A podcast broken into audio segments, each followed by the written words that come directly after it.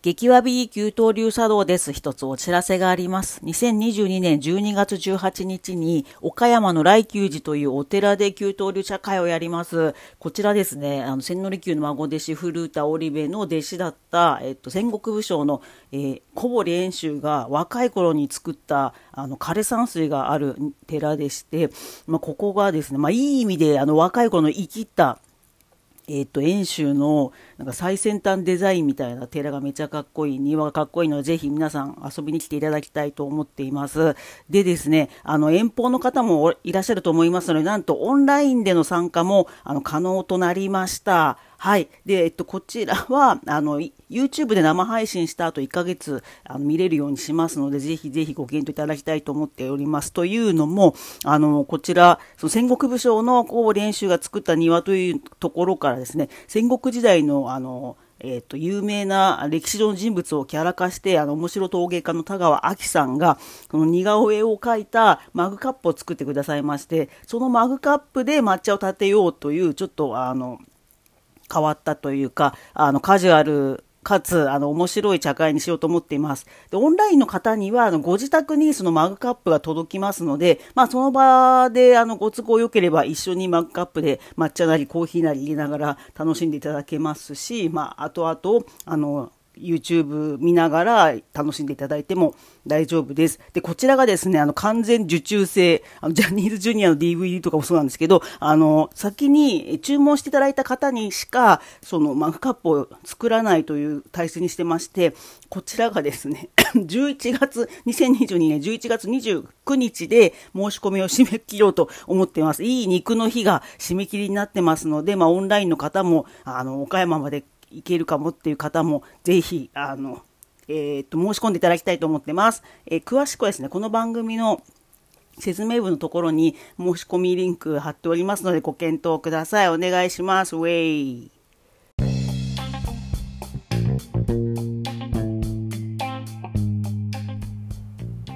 激わび急騰流茶道の谷田半久です。急騰流茶道はオフィスの給湯室で抹茶を立てるという茶道ユニットです。この番組では日本文化を何でもジャニーズに例えて分かりやすく紹介しようと思ってます。その名もハッシュタグわびさびジャニーさんです。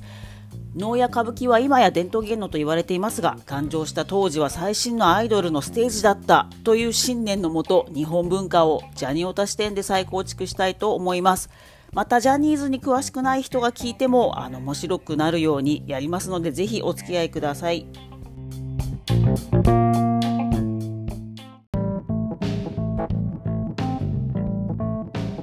はい。はい。今日も素敵なゲストが来ていただきました。自己紹介お願いします。はい。なりわいの伊藤博史と申します。よろしくお願いいたします。よろしくお願いします。はい。ですね。じゃあ今日は2022年11月に今、はい、新宿歌舞伎町で開催されている展覧会名長いんですけど、とうとうたらりたらりらたらりあがりららりと展について喋ろうと思います。はい、よろしくお願いします。はい、よろしくお願いします。はい、お願いします。これがなんかめっちゃおもろくて、新宿歌舞伎町に、はい、能楽師の方の能の稽古場が戦前からあったそうで、でこれはその、展覧会行った時に登壇者の人に教えてもらったんですけど、はい、今歌舞伎町ってもう結構ホストクラブとか、はいはいはい、めちゃくちゃいい街なんですけど、戦前は江戸屋敷もいっぱいあった結構立派な町だったんですって。はあはあはあ。でも確かに歌舞伎町っていうことやから。そう。鋭い。伊藤さん鋭い。それで実はなんか東急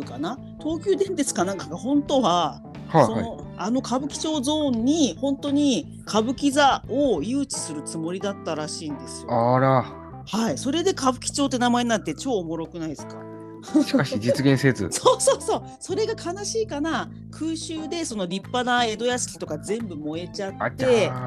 でその後なんかたまたまお水の系の水商売の方がなだれ込んできちゃったなんてもう大混乱の中、ああなるほど、でその流れ着いてきたんですね。そうそうそう、それでもうその歌舞伎座誘致するなんてこともできなくなって。気がつけばその戦前に作ったその戦前にあった時のその能のお稽古場はだから結構町に合ってたんだって、なんかまあ花町もあったけど江戸屋敷もあって、はい、まあ風情あるとこだったんで、まあ普通に能の稽古場もあるよねぐらいだったんですけど、気がつけばもうホストクラブのビルが乱立する中に残った能の稽古場になったのを手塚真希さんという、まあ、歌舞伎町でホストではいはい、ホストを経営されてますよね。経営されていて、ただでもそれがただのホストでいらっしゃらず、そのチンポムさんのエリーさんの旦那さんだったりして、まあ、いろいろ面白いその社会活動や、なんか本屋もやられてたと伺いました。そうなんだ、なるほどなるほど。その手塚さんがその稽古場を買い取って、まあ、お金ありますからホストで売り上げたりなんだりかんだりで、はい、それでも大変なことですけどね。まあすごい大変なことだと思うんですけど、でまあ、能楽師さんも今後もその使いつつ、まあ、その買い取ったから、はい、多分これが一発目の展覧会なのかな、なんかやるっていうので、はい、やっているというものでして、説明が長すぎですが、でこの長いタイトル名は能の中に翁っていう、まあ、めちゃくちゃ、まあ、元のルーツもめちゃくちゃ古そうだみたいな、はいはい、翁っていう演目があって、うん、それで最初の方に歌う、まあ、歌詞っていうとあれなんです、歌詞なんですね。とうとうたらり、なんかこれは古い呪文でもう意味もわからないぐらいも古いなんか歌詞らしいんですけど、まあ、それをあえてタイトルにしてるっていう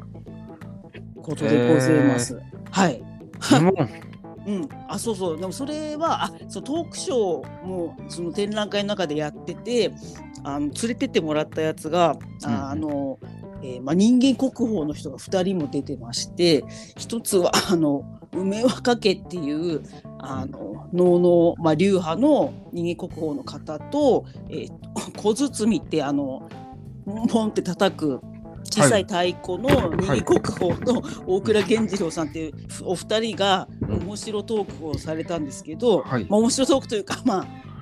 現代美術の展覧会だから、まあ、若い方が多いんですね。やっぱ 2,30 代のお客さんが多かったので、まあ、初めて能に触れる人になんか優しくいろいろ解説してくれるってやつで、そこで知りました。その翁の最初のとうとうたらりたらりっていう歌詞はその、まあ、大倉源次郎さんが言うところだと、まあ、めちゃくちゃ古い呪文に当たっていて、まあ、これになんか意味が特にあるかどうかはもはやわからんみたいな。まあそうですね、今となってはですね、というのがタイトルになってます。はい。まあ言葉だけどもはや意味がなくなってるというか。あ、そういうことなんですね。いやでも先にその話からしちゃうと、それでまあその翁のでその能の演目をまあフルではやんなかったんですけど、その人間国宝の方が歌ったりして、うん、ちょっとやってくれた時にその大倉源次さんが言ってたのがめっちゃ面白くて、まあその翁の歌詞はまあ検索したら出てくると思うんですけど、めちゃくちゃいろいろ混ざってるらしくて、その古くて謎のとうとうたらりっていう呪文と当時12世紀ぐらいにできた演目らしいんですけど、当時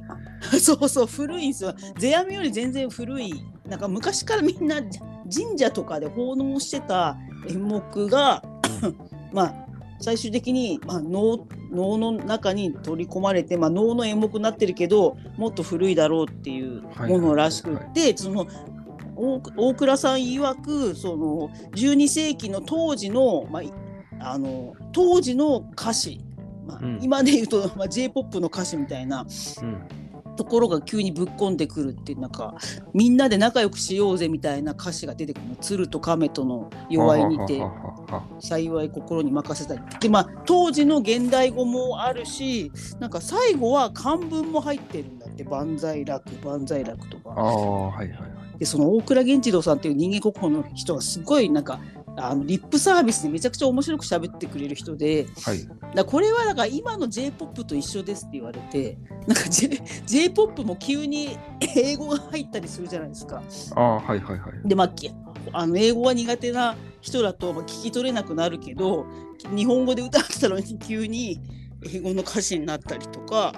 うんそういうふうになんか混ざっててめちゃおもろいんですよって言ってて、これという大きなが、まあ、テーマになってまして、話が長いんですけど、でそのキュレーションした方が若い女の人で、渡辺しおりさんって方が、うん、なんかいろいろやっぱだんだんいろいろ調べるとやっぱ日本のルーツ気になるよねってなって、なんかまあ直接はなんか沖縄とかに残るその被災なんか秘密のお祭りみたいな、そこまで行くともうなんか、まあ、伊藤さんも結構詳しいジャンルかもなんですけど、はい、なんか人間が草とかを頭に乗せて人間とその植物の境目みたいな人がお祭りに出てきてるみたいな、そこまで行きつけるみたいな、そのまあ日本には昔はその自然と一体化してた人間像があって、まあ、そういうなんか沖縄とかに残ってる古いお祭りがこの沖縄とにのルーツなんじゃないかみたいな説を言って、まあ、それで、まあ、ここから急に話がちょっと積極臭くなりますけど、今ちょっともう世界が人間の暴走で終わりを迎えようとしているが、その自然と植物とかと人間が一緒だった時代を考え直そうみたいなテーマらしいです。ぜいぜいという展覧会出す、はいはいはい、展覧会自体のですねテーマがそんなでした。それがちょっと沖縄とリンクしてるという、あ、そうそうそう、まあ、そっからその生命生物としての人間と、まあ、生命と命といろいろ考えようみたいな展示がいっぱいあるっていうことだったんですけど、うんうん、それであれですね、でその能の稽古場がまあ第一会場なんですけど、ねでまあ、そこもいろんなそういう展示があって、でそこからそこに行くと教えてもらえる本当超現役のホストクラブが入っているビル案内されて、うん、そっちの屋上にもね結構そうですね、屋上にも行けるっていう展示があって、なんか伊藤さんなんか屋上にお気に入りの展示があったとかなかったとか。屋上の展示、はいで、まあ個人的に面白かったというか、はいはい、ボロボロになった銭湯、まあもうなくなった銭湯の壁がそう展示されてましたですね。ね、富士山とか書いてあるボロボロのね、そうですね、そうなんですよ。いやーで私もそれ見てすげえとか言ってたんですけど、後で解説見たら自分が一回行ったことのある四谷にある蓬莱湯っていうのかな、めちゃくちゃ古いボロボロの銭湯が残ってたんですよね。四谷ってあれ赤線かよく分かってないんですけど、まあ、四谷にもいろんな四谷があって、そうですねまあ、2丁目に近い方の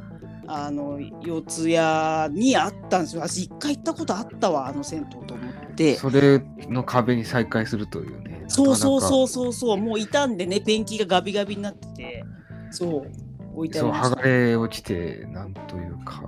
そう朽ちようとしていますね。そして実際銭湯自体はなくなっているという。いやー切ないよね。しかもそれがもう歌舞伎町の近所だったっていうね。そうですね。そしてまた壁だけが。いやーすごいわ。そうなんですよ。あでまあちょっと解説を読むと、その沖縄って、まあ、すごいその謎のおじいさんが出てきて、その謎の歌を歌ってめでたいなみたいなやつなんですけど、ええ、まあそのなんかの生命体なんじゃないかみたいな、その人間が仲良くみんなで生きていけるように、うん、頑張れよみたいに出てくる謎のおじいさんなんですけど、その翁が火山や温泉などから噴出するパワーから出てくる神という設定で考えると、まあ女の銭湯、あ、女じゃないや、銭湯もまあそういうパワーを生むとこだから飾ったんだっていうふうにどうやって書いてありますね。なるほど、湯が湧く場所。あ、そうそうそうそう、泣ける。ありましたね。噴火あるとこ温泉ありですから、ね。あ、そうそうそう。確かにそれの。そうなんですよ。いやすごい。でもね、そもそもその場所がやばくて、まあ、本当にホストクラブが乱立してる歌舞伎町の、うん、屋上にいざ上がると本当にもういっぱいでもう俺今年億まで稼ぎましたみたいな看板とかビルフォードがなかなかすごい景色でディストピア感があって、でまだ行ったことないんですけど、テルマー湯っていう歌舞伎町にできた巨大なサウナ、行ったことあります？伊藤さん。いや、そこはなしです。私もまだ行ったことないですけど、ね、アーバンな都会の業界人とか結構行ってるみたいで、テルマー湯、共通の友達のね、クズちゃんがあそこいいよって言ってた。そうですか、皆さんサウナにそうそうそうそうご就寝されていますね。そうそうそう、めちゃくでそれも見えて、でなんかそのテルマー湯の屋上はなんちゃってグランピングみたいになってて、はい、そのちょっとチルしちゃうみたいな感じで、そうだから結構その屋上に登るとそれぞれの屋上が見えるんですけど、そうそうそうそうそう、そのなんていうかこうごっちゃ感がすごい、うん、一方ではねそんな感じのグランピングがあり、そうそうそう、一方ではそうそう、うん、屋上で大画面でサッカー代表の試合やってたとかですね。そうそうそうそうそう。だからそのサウナ終わった後見ようぜ、チルりながらサッカー見ようぜみたいなっていう感じなのかどうか分からんですけど。分からんけど。あとギラギラしてるビルもあります。そういう。いや本当すごいよね。なかなかやっぱ歌舞伎町やばい景色ですね。いや本当にそのチンポムさんがずっと愛してきた歌舞伎町、もう本当やっぱ現代美術の最先端みたいなディストピア。ディストピアなのかわかんないですけど、いやでもそう確かに生きる気力は湧いてますよね。ディストピアじゃないわ、まあね、みんなの生命力、そうだそうだ、集合してる感じですよね。そうだよね。もしかしたらそのホストと同伴してる女の人も言ってるかもしれんし、わかんないけど、さまざまな人が流れ着く場所。いやそうですね。だからもう命のぶつかり合いですね。そのホストが金で女の欲望を買うって恐ろしや。いやなんか私はちょっとジャニーズは好きだけどホストは一生行かないつもりなんですけど、それはバッティングしてるからじゃないですか。分からんけど、まあ確かにやっぱ私はまあ、誰も聞いてないと思いますけど、やっぱ世阿弥の継承、世阿弥のファンが500年後がこうなってるっていう感じしたいので、やっぱあくまでやっぱダンスと歌で花を咲かせている人、はいたちを推すので、分かんないけどホストって多分カラオケとかうまいんだろうけど、その本気でダンスとかやらんし、会話でしょうね。会話だよね。まあそれで初期の頃ね、結構コロナのクラスターになったりしてかわいそうだなと思ったりしてたんですけど、マスクしちゃできないもんね。まあやるし、まあ最初はしょうがないからね。そうそうそう。あそっか、そうそう、だからそのうち対応してなんとかして、やっぱり近距離でやっぱ喋ったりして、その女から金をもらうにはやっぱりそう、まあそんなことも思ってそうです。だからそう欲望を渦巻く。いやいやそうですね。なんかかといって一方でその突然ね、うん、感染のなんかこう責任を押し付けられて、いやそんなことねえよって感じ。あ、そうそれは私もかわいそうだと思った。今までなぜっていうことは散々みんなの生きる気力、まあある意味今金奪っててどうかなとは思うんですけどまあそう生きる気力としてねみんなを支えてきた街なのに、うん、急にコロナのクラスターになったっつったら死ねやみたいなあったね。都知事がなんか暴言吐いたりしてたよね。いやそうですね。だからそれは本当に職業差別ということだと思いますけど。いや本当ですよね。あとまあその街を歩けばみんないろんなご事情で日本で働いてくださってるその中国の方とかの、うん、マーラーメンとか本当に現地の人が食べてる安い中華料理みたいなボロボロの店とかもいっぱいあったりして泣ける。うん、あとまあねいろんなものがそうなんですよ。あれすごかったね。あの天井からの、天井じゃないや、あの屋上からの、ね、あの歌舞伎町の景色はぜひ皆さんも見ていただきたいですね。うん、あれはでも屋上なんてめったに上がれる。あ、そうそうそうそうそうそう。そもそもそのホストに通わないと入れないビルを今一般開放してくれてるんです。だからその展覧会を行く人だけのためにね。まあ、そもそもビルに入ることもそうですけど、お客さんでも入れないでしょう、ね。そうそうそうそう。あ、だからなんか書かされましたよね。普段屋上は一般の人に公開しないから、調子に乗って飛び降りたりしないでくれっていうね。そうですね。誓約書書かされたりして。そうそうそう。必要ですね。で普通さ、そういうさホストクラブとかも窓とか全部閉めて暗くしてウェイってやってるから、そんな上まで上がって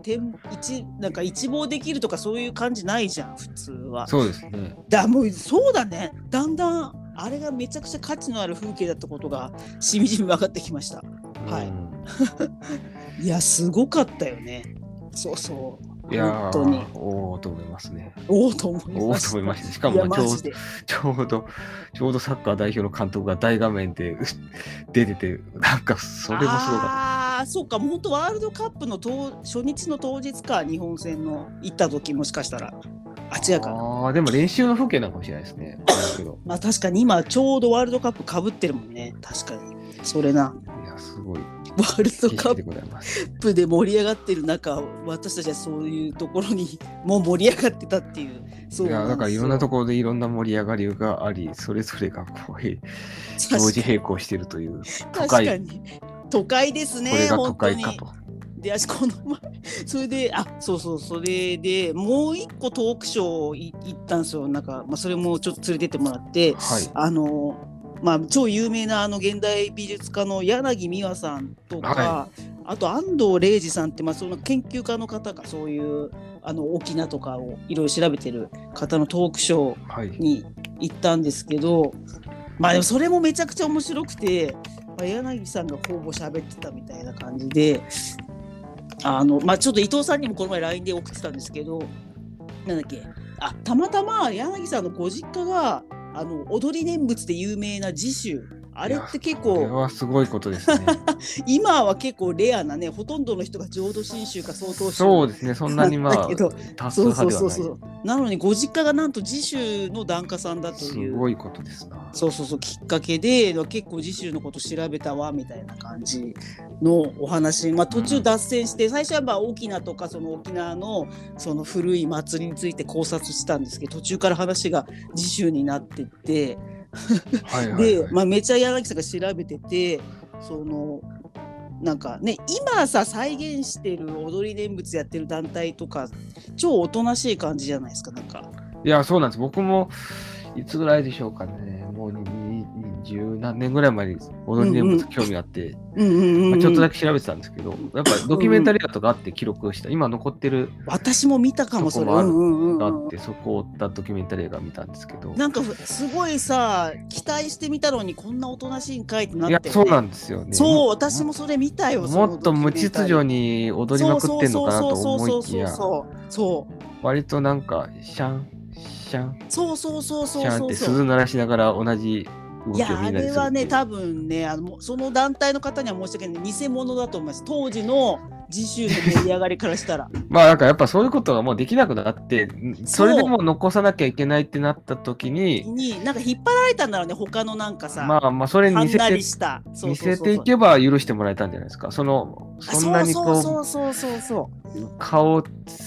カオスな感じで踊りまくってるとやっぱねこう秩序を尊ぶ徳川幕府にはすごい分かるでしょうね。その柳さんが調べたのを教えてもらったんですけど、まあ鎌倉時代にその一辺上人はめっちゃ盛り上げてたけど、ね、まあ、その後も江戸時代まで結構残ってたんだけど、徳川幕府はやっぱその自分たちの権力を維持するためにやべえ団体をどんどん弾圧したと、まあ、特にそのお寺の人たちってすぐさ戦う方向にね、戦国時代は、まあ、一大勢力ですからね。恐ろしかったから多分お寺をかなり弾圧してたので、それで踊り念仏禁止になっちゃったんだって一旦、まあそれでおとなしくなっちゃってっていう。いやそれは本当にも問題が大きいことです。そうそうそうそう。なんかまあ集団で集まってすごい熱気が生まれて、めちゃくちゃ盛り上がってたみたいですよ。やっぱ警戒されたんでしょう。あ、そうそうそうそうそうそう。まあ、でも盛り上がってほしくないみたいな感じですよ。でさ、私たちもさ一応習ったじゃん、歴史の時間に踊り念仏。そうですね。でもなんかまあそのあったんだぐらいだったんですけど、柳さんが調べたところ、もう若い女の人には美しい足をめちゃくちゃ見せながら激しく踊るとか、まあ、当時から結構もうクレイジーで禁止されるぐらい超熱狂的な感じだったと。だからもう楽しそうですな。そうそう、それでなんか当時京都で盛り上がったの再現した絵があるわよとか言って見せてくれて、それだとなんかもうサーカス団みたいな2階建て、一時的な2階建てのステージがあってめちゃくちゃ踊ってて、それで柳さんが鋭いんだけど、なんかもうここまで来るともうコンサートステージのその興行になっていて、明らかに見に来る人にチケットを買わせてるって言ってて、あ、そう、京都で盛り上がってるやつはそうだから、その信仰と興行の狭間ねとか言ってめっちゃおもろいなと思って、そんなに盛り上がってたんだみたいな。その若い女がもうストリップショーみたいに、はいはいはい、仏教だけどなっちゃってたっていうぐらい盛り上がってたという。もうだからやばい、これは布教活動なんか何なのかっていう感じですよ。あ、そうそうそうそう。いやでも僕も確かになんか本で見たときはもう床が抜けるぐらい激しくなんか足を踏み鳴らしたとか、あーなるほどね。そんだけ盛り上がってんのかっていう。そうそうそう。でもフェスどころの騒ぎじゃないよね。なんか今の日本の平和のさ、全然もうまた反響欄なんのかと。そうそうそうそうそう、すごいよね。その話がめっちゃおもろくて楽しかったでしょうねと思います、ね。そうそうそう、熱狂ですよ、熱狂。いやもうその話がめっちゃおもろくて、まあだからなめんなよってことですね、踊り念仏を。なめてはいないけど忘れられておりましたよね。なんかやっぱほっこりしたイメージみたいになっちゃってるけど、全然違ったみたいな。そうそう。でなんかだからもう全国暗記してたのかな、もう誰でも OK みたいな。一平商人はそう、もうどんどん、まあ、人を巻き込みながらこうでかくなっていくっていうイメージ。そうそうそうそうそうそうそう。それで柳さんがまた見せてくれて、よくさブッダがさ死んだ時の絵っていうのあるじゃないですか。はい、人間だけじゃなくて鹿とかさ、動物も悲しんでるみたいなやつのその一平商人版の絵があるらしくて、よく見ると当時のハンセン病の方が着てた服っていうのがあるんだって、その鎌倉時代に、はいはいはい、でよく見るとその一辺商人の死を悲しむ中にハンセン病の方も悲しんで手を合わせてる絵があるって あるのよって言ってて、だからその一辺商人がそういう病なん差別されてる人も受け入れて一緒に踊り狂ってたのかなと思うと泣けたよね。ああそう、だから結構こうアウトサイダーと一緒に盛り上がるみたいな。そういう意味ではこうなんですか、階級関係なくいろんな人を巻き込む熱狂が力があったんだろうね。あり、それがまあ立場によってはちょっと不穏だからちょっと、まあ、徳川幕府はもう潰したいよね、そうなってくるとね。そうなってくるとですね。いやいやいや、その話がすごくて、ちょっと展覧会と直接関係ないんですけど、すいません。いやなんか興味深いな、その自然発生的にどんどんなんていうんですか、確かにね、でかくなるっていうのはなんか不思議ですね。そうだよね、私も出たいみたいになってなんか思わず参加してしまったみたいな。そうだよね、だめちゃくちゃ盛り上がってたんじゃないの。だから本当にこれはいやそれをこうね再現したものが見たいなと思うものの、今のところそういうのはないという。そうですね。だから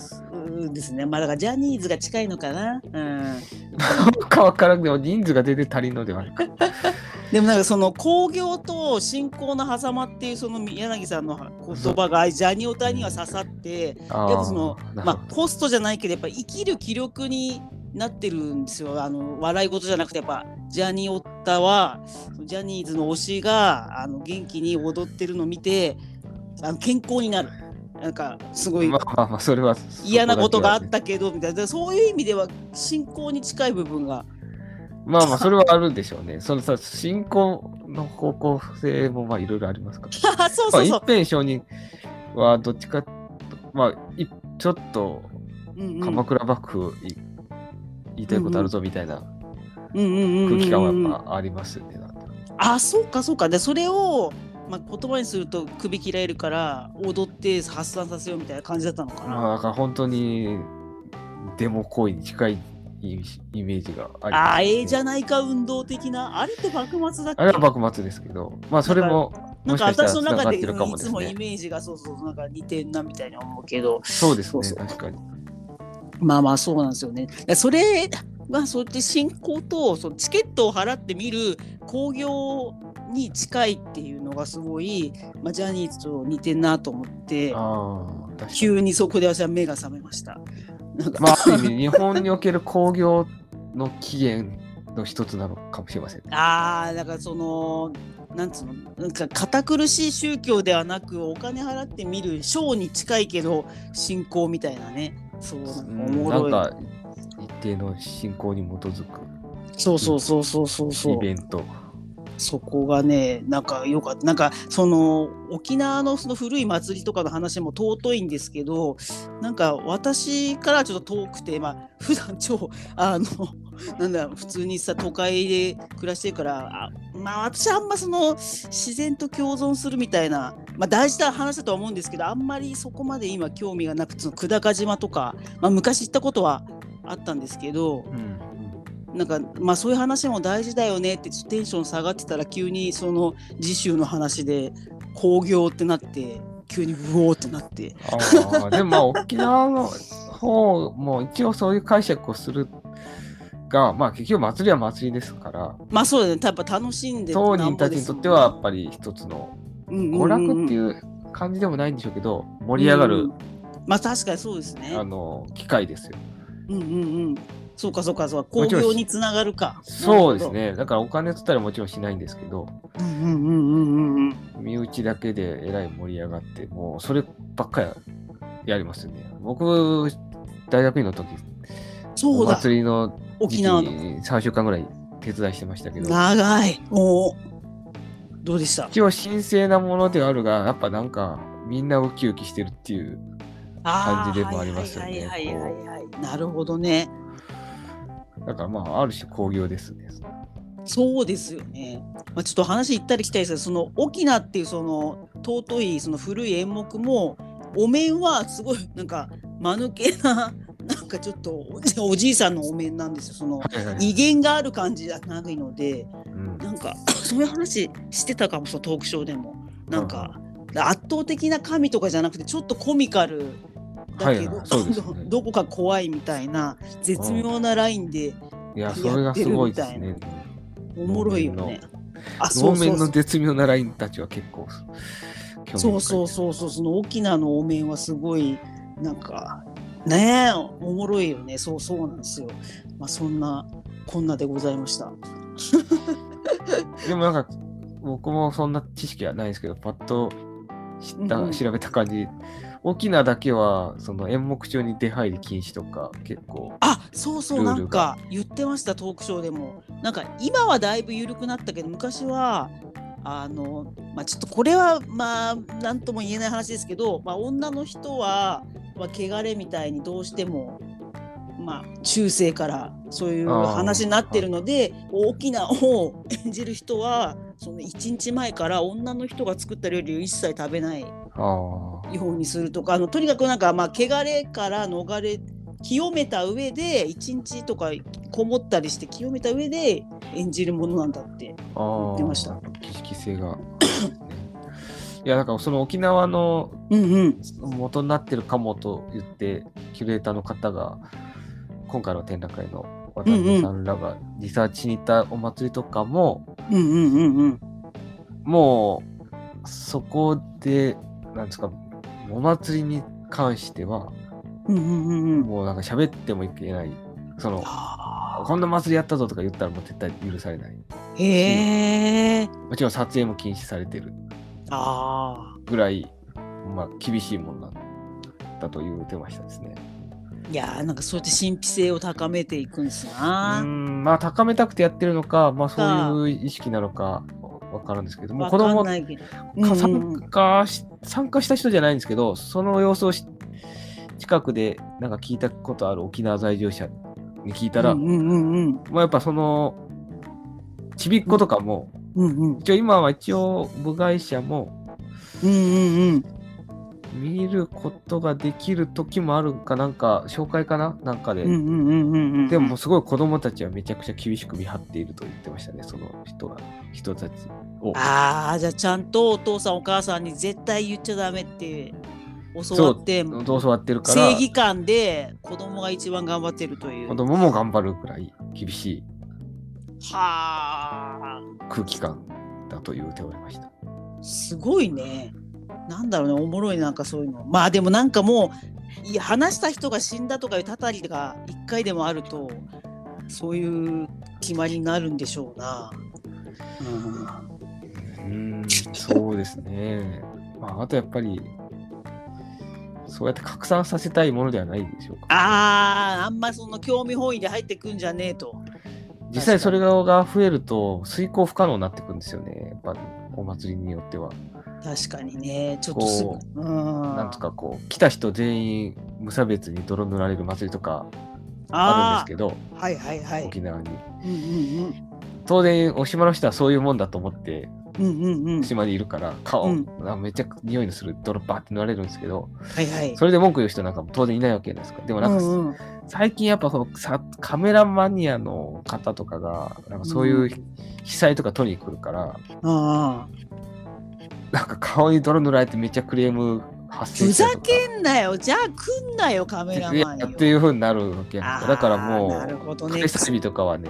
オープンにしなくなりました。なるほど、そういうやつがいるとせっかくオープンしてくれたのがね、当時でもなんか閉じるしかなくなりますね。その泥がめちゃくちゃ臭いっていう風に安藤レイジさんが言ってましたけど、そうみたいですね。なんかどっか沼かなんか発酵してんだと思う。まあでもそうそのめちゃくちゃ臭いから切れたのかな。カメラマンはなんか呼ばれて仕事で来ただけなのにみたいな謎のスタンスだったのかな。ね、いやーなんかカメラ観光客だと思いますけどね。うざー、それうざいじゃん。それがその石川直樹さんみたいな尊いカメラマンだったら切れないよね。まあちょっとレンズ壊れたけどみたいな。それはもうしょうがないっていうことだと思う。ひどい。それでね、役場とかクレームされてるって。まあその撮影して消費するものじゃないっていうところですね。そういうことですよね。大事な、ジャニーズは消費するものとしてのあれがありますけど、覚悟がありますけど、そうじゃねえから、興行じゃないから。いや面白いなやっぱ、だからその興行と信仰の狭間おもろいわ。そう、でもまあそういう一応消費対象というジャニーズでもルールというかなんかモラルはあるわけじゃないですか。まあそうですね。日本はすごい厳しいから撮影禁止ですね。一般の客が撮るのは。ファン同士の間でも暗黙のルールみたいなのがやっぱある。まあありますね、確かに。盗撮してる人は本当怒られて警察に持ってかれる、お前みたいな、まあありますねのがあるわけですから、やっぱそういう意味では興行ではあるがやっぱ信仰的な、ね、そういうところはありますね。やっぱ正義感でその推しを守ろうっていうところがありますから、そうですね、やっぱおもろいなその辺が。そういうまあややもちろんねお金を払って入る要素の方が強いとは思いますけど。たかが興行だけど信仰に近づくっておもろいですね。いや本当に全然話飛ぶけど、今市川海老蔵さんが團十郎に位を上げて今襲名される、位が上がる、襲名されます、襲名されて、なんかその團十郎になる時だけやる古典のなんか演目やりますみたいなの見に行ったんですよ、この前歌舞伎さんに。でその團十郎家はまあ、皆さんも何のイメージあると思うんですけど、見栄を切るときにめっちゃ目見開いて左右の黒目がずれるみたいな、すごい睨み利かせるみたいなのがまあ得意芸なんですけど、まあだ浮世絵とかもその瞬間を絵にしてますよね。あれ今でいうスクショタイムだと思うんですけど。なるほど、そうですね。本当ねかっこいいな。でもそれの最初のきっかけがその團十郎家の古い江戸時代の役者さんが不動明王のモノマネをした瞬間にその目をめちゃくちゃ見開いたのが大好評で、そこからその歌舞伎が見栄を切る、あれ能には絶対ないから、途中で話の途中でカカンと音がしてポーズ取ってクイって、ね、顔曲げてあれがいいんだけどね、もうでそこから、團十郎家の睨みが上手な家ってなって、で最初はまあ興行じゃないですか、スクショタイムみたいな浮世絵になって売られてかっこよかったわ團十郎みたいなのに、ね、それも人気が出すぎるとなんか睨まれた人が病気治ったとかそういう噂がそう当時流れたんだって。信仰ですな。おもろいよねそれ元気になる人はいるでしょうね、うん、そうだから目力で病気が治ったとか言ってみんながものすごい殺到して見に来たとか言ってておもろいよね本当に。でもその気持ちわかるんですよ、やっぱジャニーズのコンサートで目が合った気持ちになれる時があるんですよ、そのトロッコでわーとか来るから、何君と目が合ったとか言ってみんな泣いたりしてるから、もう本当若い子とかだとキャーみたいな、そうそれは元気になるならそういいんじゃないでしょうか。そう信仰と興行の狭間はちょっとこれから私のライフワークにすでになってますけど、そうですねと思いました。その幅もいろいろあるでしょうね。はいという感じでかなり偏ったレポしかしてないんですけど、もっとすごいいっぱい真面目に命を考える展示がいっぱいある展覧会なんで皆さんぜひ。そうですね、命やらなんかいろんなことがありましたね、要素としては。そうですね、そう他にもなんかいろいろありました。昭和天皇のいわゆる人間宣言全文書いてありましたね。そうだった。それがほんま人間宣言って言ってもねっていう感じなんですね。いや人間やろがってそう私たちからしちゃえばなるけど、当時は神様に近かったんだもんね。それが一応人間ですよこれからはっていうことを宣言したやつなんですけどはい別に言ってみたらおってなるんですけど、人間とは書いてないんですよね、これ本文にはっきり書かないんだね。それ書いてない、なんかもにょもにょ書いてるの。もにょ書いてる。そこだ、主語がない感じね。あと定義もないみたいな。もにょもにょ書いて、これからこういうことでこういうことでこういうふうなことをして国民と歩んでいく。そうそんなこと書いてあるんですけど私は人間ですとは一文も書いてないですね。そこがやっぱね、その曖昧さがすごいよね。そうですね、まさにこの展覧会もその境界が失われてるみたいなのが。なるほどそう簡単に定義できねえぞっていうのがテーマなのか。なるほどなんかこの前テレビで見たんですけど、すみません話が飛んじゃって、その天皇ずっと京都にいたじゃないですか。いらっしゃいましたね。はい、ただその1000年もずっといると、その周りのその人たちがもうすごいその前例がないことを超嫌がるみたいな。しきたり重視になりすぎて、一旦その明治政府ができた時に、それまで天皇はもう御簾の奥にいて、一般人なんか一生顔見れない、まさにその人間と神様の境界線みたいな仕組みだったけど、当時のヨーロッパの王様、近代国家の王様はちゃんとなんかベランダとかに出て手振って、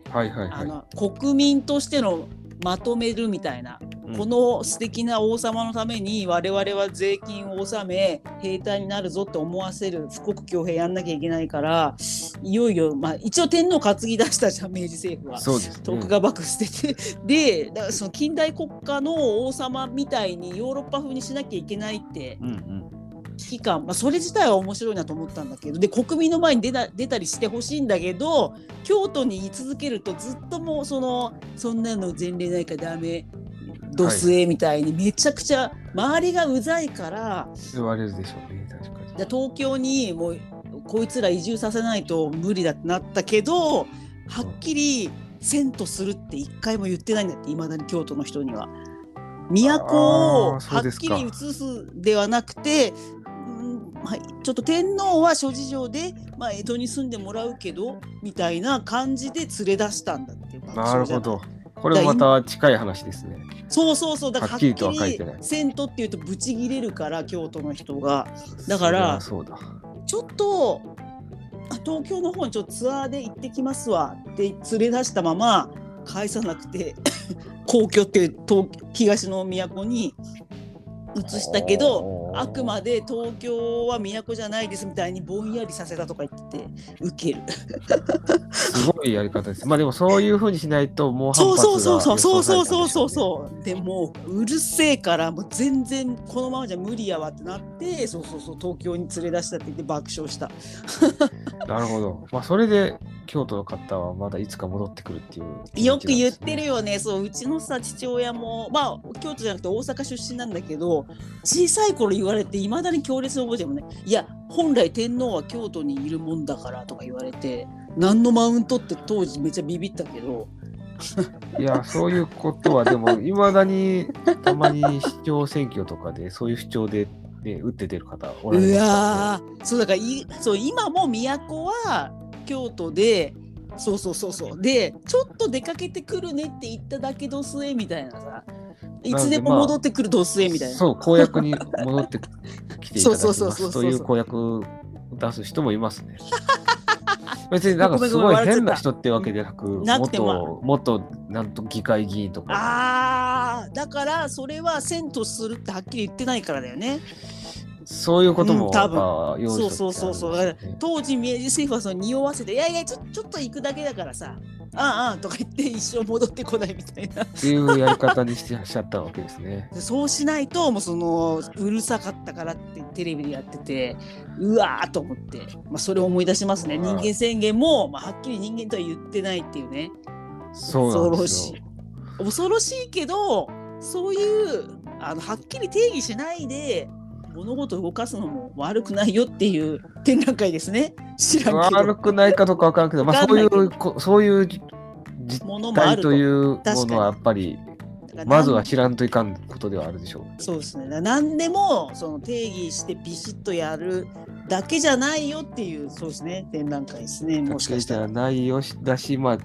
ここ日本がそういうとこだよって、そう状況はそういうとこがあるぞっていう、なんか論破とかしてる場合じゃないぞみたいなだからまあその現状こうなのに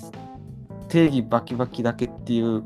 ものしかないと思ってるとやっぱ噛み合わないですよ。あ、そういうことですね。それ定義にガチガチにがんじがらみになると、まあ、死ぬってことです。確かにそうだそういうことですね。周りを見渡せば、もう全てがモヤモヤしてるそうやっぱ確かに自分のタイプを知らんことにはね、やることも分かりませんしね。そうっすね。そういうことが分かる、すごい素晴らしい展覧会なんで、皆さんぜひ行ってみてください。しかしもう終わるか。2022年11月27で終わりますね。じゃあこれ明日すぐ上げます。1日しか持たねえけど持ちませんね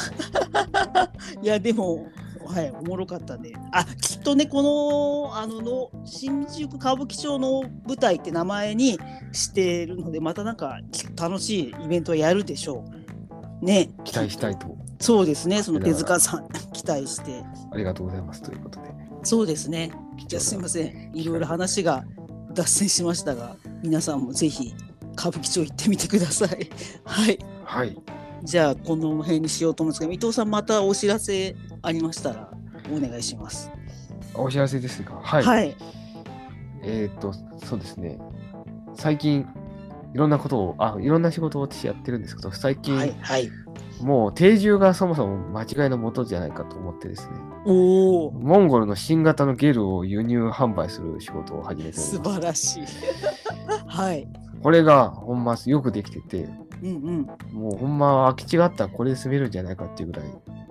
いい出来なんですよ。ああ、ちゃんともう家としてね、建てたら住めるっていう感じで、現在長野県松本市に松本里山ドアーズっていう施設ができたんですけど、そこに納品して設置してありますんで、おめでとうございます。体験したい方はぜひ皆さんも泊まりに来てください。いやー素晴らしい。来ましたね。一回そこで体験して今後ゲル生活を考えていただく。そうもう下手にね別荘なんか建てるとかやめた方がいいですよ。ほんまそれは確かにな。今なんてもうバブル時代に建てた別荘がカビだらけになってるのを必死で再生してるところですけど、うんうん、もう無理して再生するよりゲルって方がいいんちゃうかとか思ったりすることもありますね。確かにね、こんなに湿気が多い国ですと別荘はちょっと向いてないですね。向いてないんですよね、やっぱり。あ、そうだね。そう思いましたね。だからゲルならね、パブルだけはいいから。そうですよ。そういうことです。じゃあ皆さんそこのじゃあちょっとそのリンクも教えてもらったら貼っときますんで。あ、わかりました。はい、はい、じゃあ皆さんチェックお願いします。はい。じゃあすみません、なんか盛り上がっちゃって長くなってすみませんでした。はいはい。じゃあ今日もありがとうございました。失礼します。ごきげんよう。